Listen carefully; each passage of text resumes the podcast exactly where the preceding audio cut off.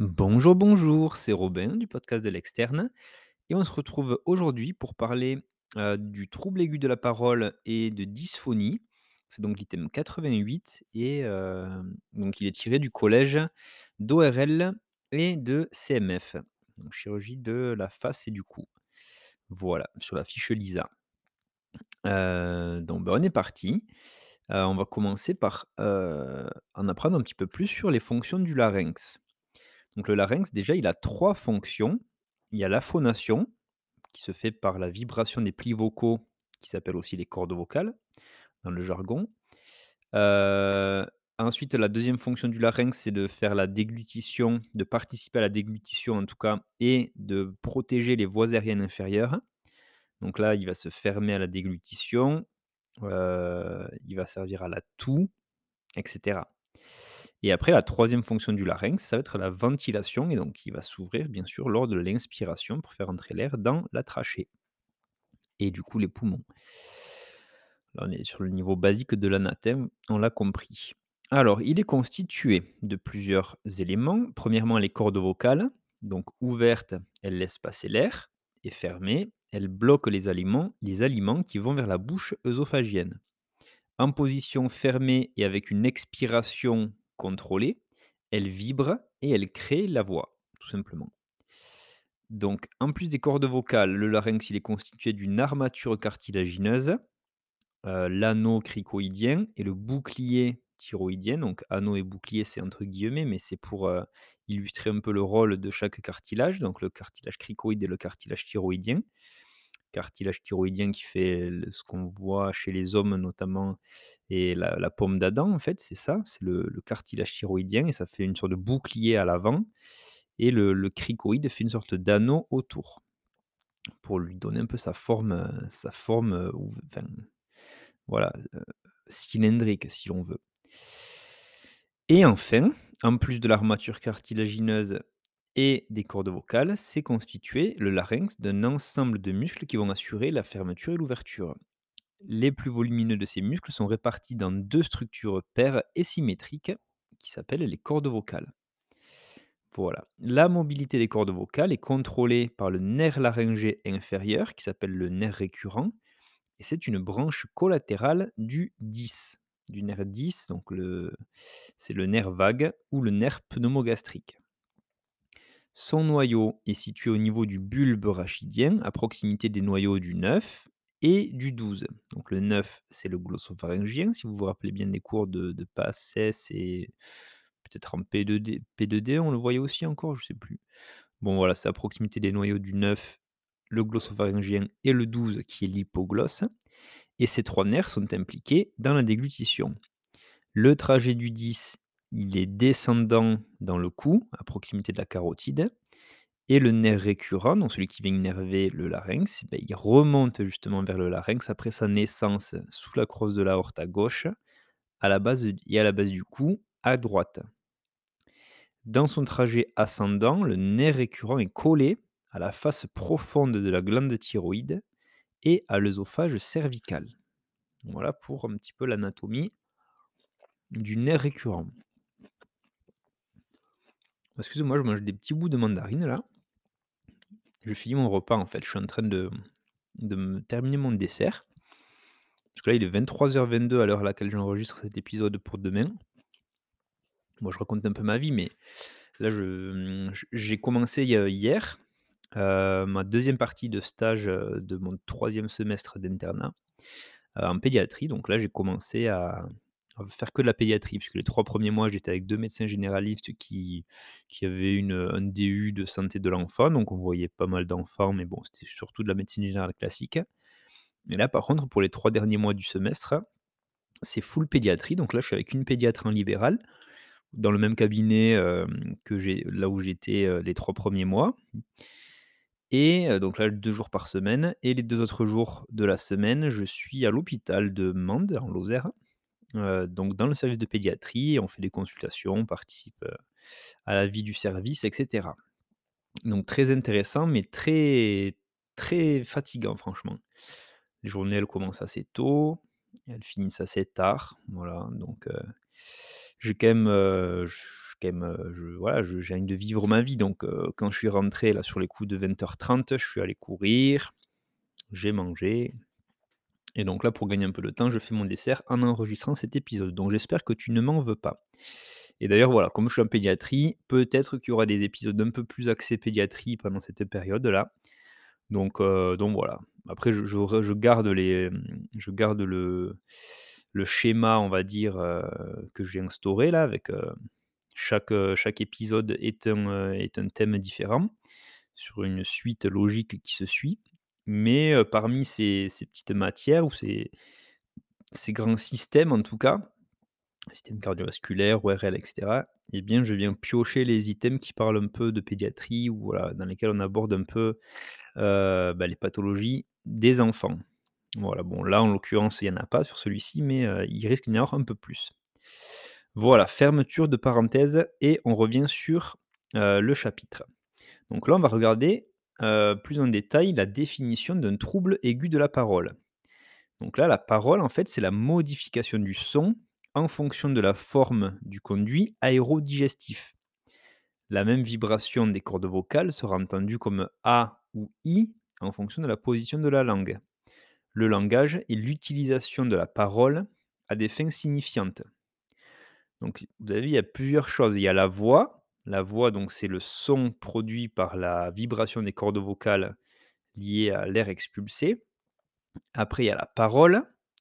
Donc ça, c'est la modification de ce son, la modification de la voix au final, en fonction de la forme du coup du conduit aérodigestif, donc de la langue, du, du larynx, du pharynx, etc. Et en plus de la parole, il y a le langage. Et donc ça, c'est l'utilisation de la parole qui permet de se faire comprendre, etc.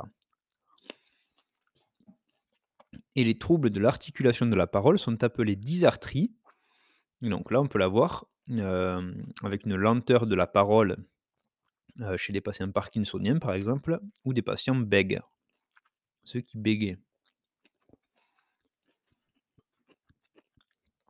Allez, maintenant on va voir la définition d'une dysphonie. Donc là, une dysphonie, contrairement à la dysarthrie, ça va être un trouble de la voix et non pas de la parole. Et donc là, plus précisément, la dysphonie, c'est une anomalie de la vibration des cordes vocales.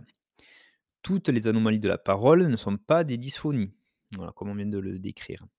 On distingue les voix faibles des patients insuffisants respiratoires ou des patients en situation de grande altération de l'état général. Après, il y a les anomalies de la voix en rapport avec une obstruction nasale. C'est ce qu'on peut appeler la rhinolalie fermée. Rhino de nez, lalie, ben c'est euh, la parole. hein. Donc rhinolalie, on parle du nez. Et ça peut être également lié à une fuite d'air au niveau du voile du palais. Donc ça, c'est une rhinolalie ouverte. Voilà, ça ferait une voix un peu nasillarde, mais un peu soufflée. Vous voyez, je je sais pas si on peut, avoir des exemples, mais voilà, c'est un peu une voix nasillarde, mais pas, pas comme quand on se bouche le nez, c'est un peu soufflé. D'ailleurs, il y a, moi, ça me fait penser à un pote à moi que j'avais en primaire. Bon, ça remonte de fou.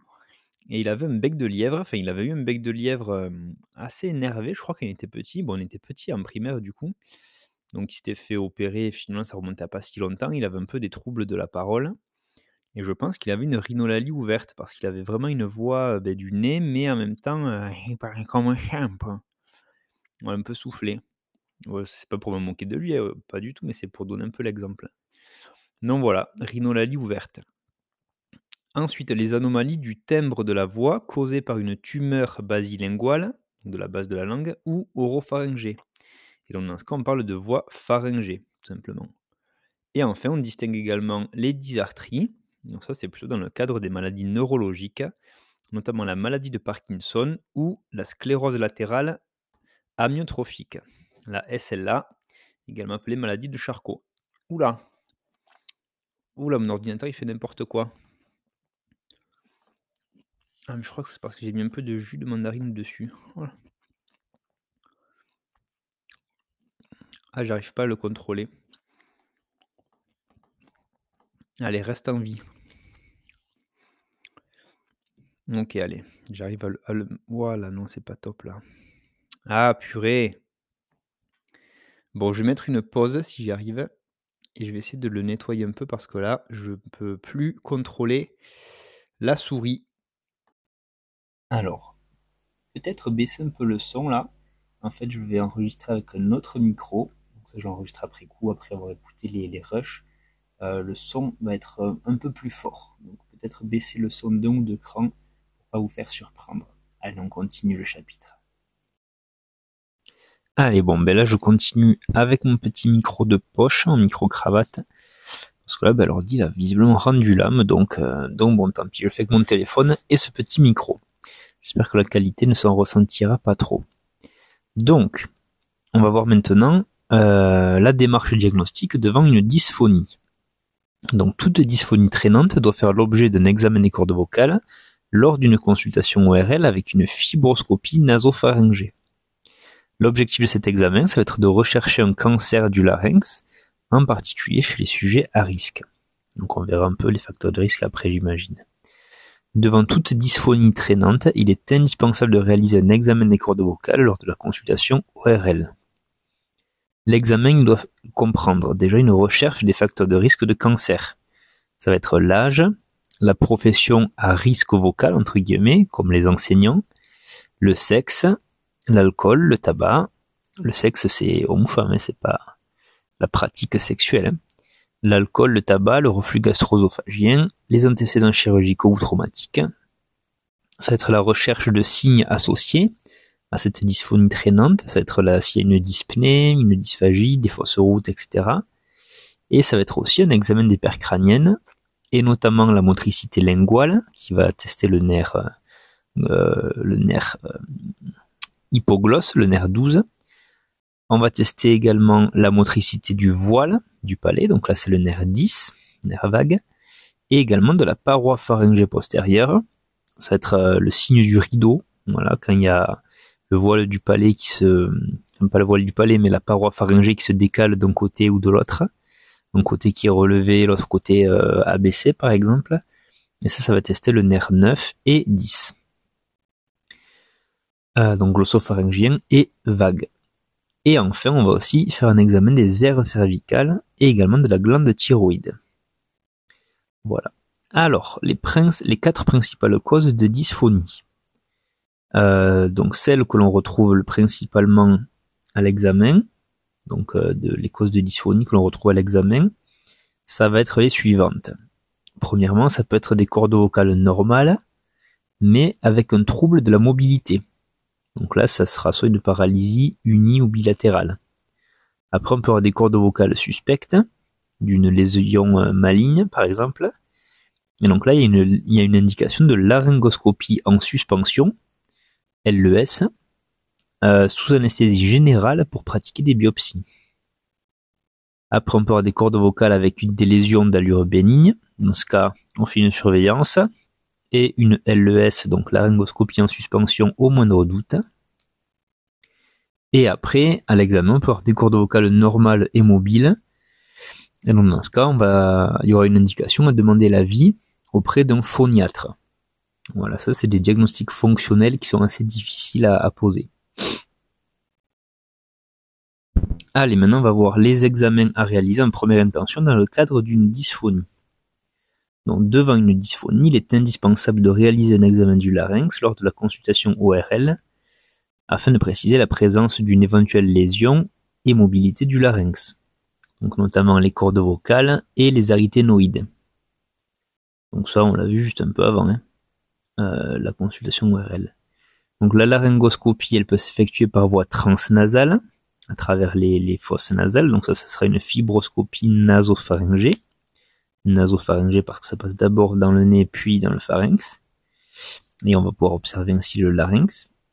Et sinon, ça peut se faire par voie transorale, donc à travers la bouche, à l'aide d'un épipharyngoscope ou d'un miroir laryngé. Et donc ça, c'est une laryngoscopie indirecte. Euh, c'est un examen qui est moins réalisé dans la pratique quotidienne, mais il est aussi un peu moins invasif. Et en fonction des constatations, euh, un examen du larynx sous anesthésie générale sera réalisé. Et donc, dans ce cas, ça sera euh, par une laryngoscopie en suspension, donc la fameuse LES. Allez, on continue avec l'orientation diagnostique d'une paralysie laryngée en fonction du contexte et des manifestations associées. Donc, il faut savoir que immobilité n'est pas synonyme de paralysie. Un blocage mécanique ou tumoral est possible, par exemple, ce qui empêcherait la corde vocale de bouger, le larynx en tout cas.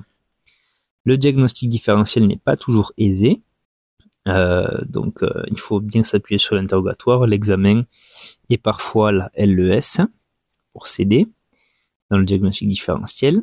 Donc là, les causes de blocage mécanique, ça peut être un cancer du larynx ou du sinus piriforme.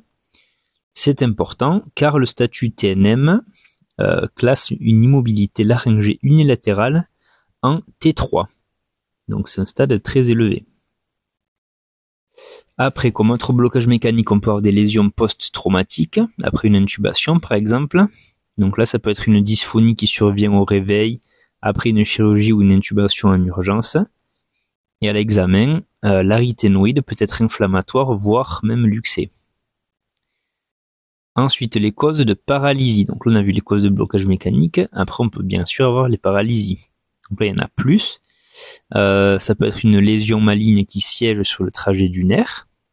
Et donc là, on, fera un scanner cervico-thoracique avec injection de manière indispensable.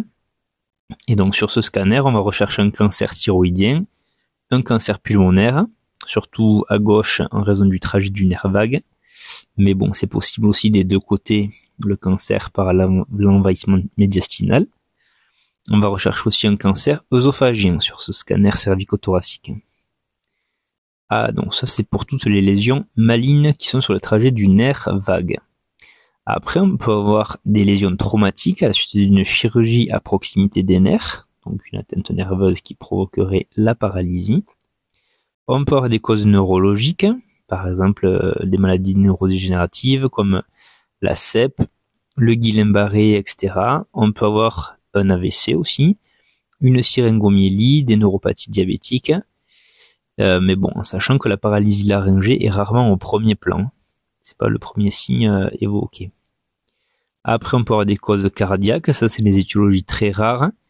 Mais euh, en cas de maladie mitrale ou de coarctation aortique, ben, on peut avoir cette paralysie laryngée. Et enfin, il peut y avoir une paralysie idiopathique. Donc ça, ça représente environ 20% des cas. Et il s'agit bien sûr d'un diagnostic d'élimination. Chaque fois qu'il y a idiopathique, bah, c'est qu'on a, on a essayé de, tout éliminer pour, euh, bah, pour parler de ce diagnostic-là.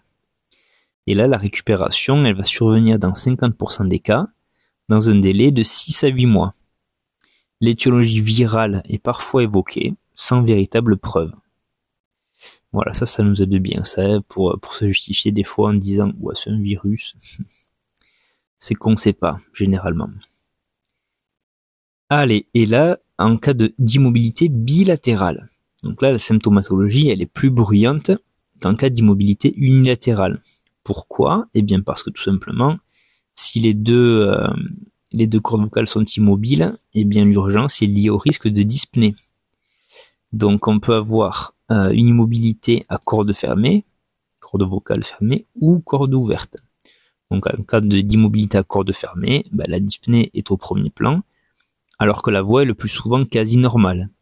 Il s'agit d'une dyspnée haute ou laryngée qui comprend une bradypnée inspiratoire avec un tirage et un cornage.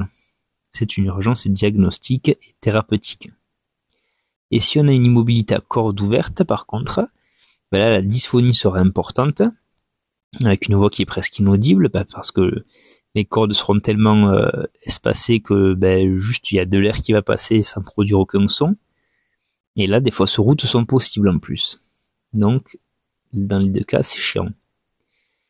Et euh, la démarche étiologique est identique à celle des immobilités unilatérales. Voilà. Alors, on va voir un petit peu les imageries. Quelles sont les indications devant la dysphonie? Donc en cas de dysphonie, une imagerie sera réalisée dans les contextes suivants. Euh, premièrement, une paralysie laryngée unilatérale ou bilatérale. Et donc là, quand il y a cette paralysie laryngée, on va faire un examen de la glande thyroïde et du cou à la recherche d'adénopathie et ainsi qu'un euh, scan injecté depuis la base du crâne jusqu'au médiastin. Voilà. Euh, donc cervico-thoracique, hein, globalement. Et dans le contexte d'une lésion maligne laryngée avec infiltration, eh bien là on fera aussi un TDM cervico-thoracique avec injection de produits contraste iodé. Voilà, voilà pour euh, les imageries. Donc euh, globalement, euh, examen de glande thyroïde, donc généralement ben, c'est l'échographie. l'échographie thyroïdienne c'est assez, c'est assez bon comme examen. Et, et, après on fera le scan injecté cervico-thoracique. Voilà. Alors, l'orientation diagnostique en fonction du contexte et des manifestations associées d'une dysphonie traînante. Alors, les éléments du diagnostic d'une lésion suspecte, déjà. Donc là, une dysphonie traînante doit faire évoquer une lésion maligne. Les facteurs de risque, ça va être l'homme supérieur à 50 ans, donc l'homme euh, âgé, hein, même si 50 ans c'est pas vraiment âgé de nos jours. Euh, ça va être euh, un fumeur avec une consommation éventuelle d'alcool, mais leur absence ne permet pas d'éliminer le diagnostic, bien sûr. C'est juste un élément favorisant. Donc c'est une bonne valeur prédictive positive, mais pas une bonne valeur prédictive négative. La dysphonie apparaît lentement et s'aggrave progressivement. Ça c'est un peu le, schéma classique. Il va y avoir une dyspnée inspiratoire, une otalgie, et des adénopathies cervicales sont également possibles. Donc là, en fibroscopie, les lésions suspectes, ça va être des plaques blanchâtres, irrégulières et mal limitées. Voilà, comme toutes les tumeurs généralement. Euh, les lésions suspectes, ça peut être aussi un polype d'une corde vocale ou une lésion bourgeonnante. Dans tous les cas, une LES avec biopsie et ou exérèse est nécessaire. Une biopsie négative, donc euh, qui se veut rassurante, doit être suivie d'une surveillance et de nouvelles biopsies au moindre doute. Voilà, donc ça c'était les éléments du diagnostic d'une lésion suspecte. Euh, d'une lésion suspecte. Donc là maintenant on va voir les éléments du diagnostic d'une lésion d'allure bénigne et non pas euh, d'allure tumorale. Donc là l'exérèse en LES, laryngoscopie en suspension, de lésions manifestement bénignes en consultation n'est pas toujours nécessaire. On n'est pas obligé de faire l'exérèse. Donc là, ça va être principalement les nodules des cordes vocales. Ça, ce sont des petites lésions cornées situées sur les cordes vocales, survenant après un malmenage vocal chronique, euh, donc notamment chez les enfants qui crient beaucoup, les enseignants, ça peut être également euh, les chanteurs. Hein. Voilà. Après, on peut avoir aussi comme euh, excroissance des granulomes, au niveau du tiers postérieur des cordes vocales, qui surviennent généralement après une intubation. Et après, on peut avoir aussi des papillomes laryngés juvéniles qui ont l'aspect de verrues. Et ils nécessitent parfois quand même une LES. Voilà. Et donc une dysphonie aiguë est en général secondaire à une laryngite aiguë infectieuse. Donc là, on le voit souvent hein, chez les enfants notamment. On va avoir une installation rapide, donc moins de 48 heures. Une odinophagie, donc euh, douleur à, la déglutition. Plus ou moins une otalgie réflexe, douleur aux oreilles. Et on peut avoir aussi une fièvre et ou une dyspnée. Et donc là, la nasofibroscopie, si on l'a fait, euh, ben, va montrer un œdème des structures laryngées. Voilà, pour la laryngite aiguë infectieuse qui va donner la dysphonie aiguë. Alors, euh, les modalités maintenant du diagnostic d'une dysphonie par paralysie laryngée unilatérale ou bilatérale. Donc la paralysie laryngée, qu'elle soit unilatérale, enfin non unilatérale, elle va provoquer une dysphonie différente en fonction de la position de la corde vocale.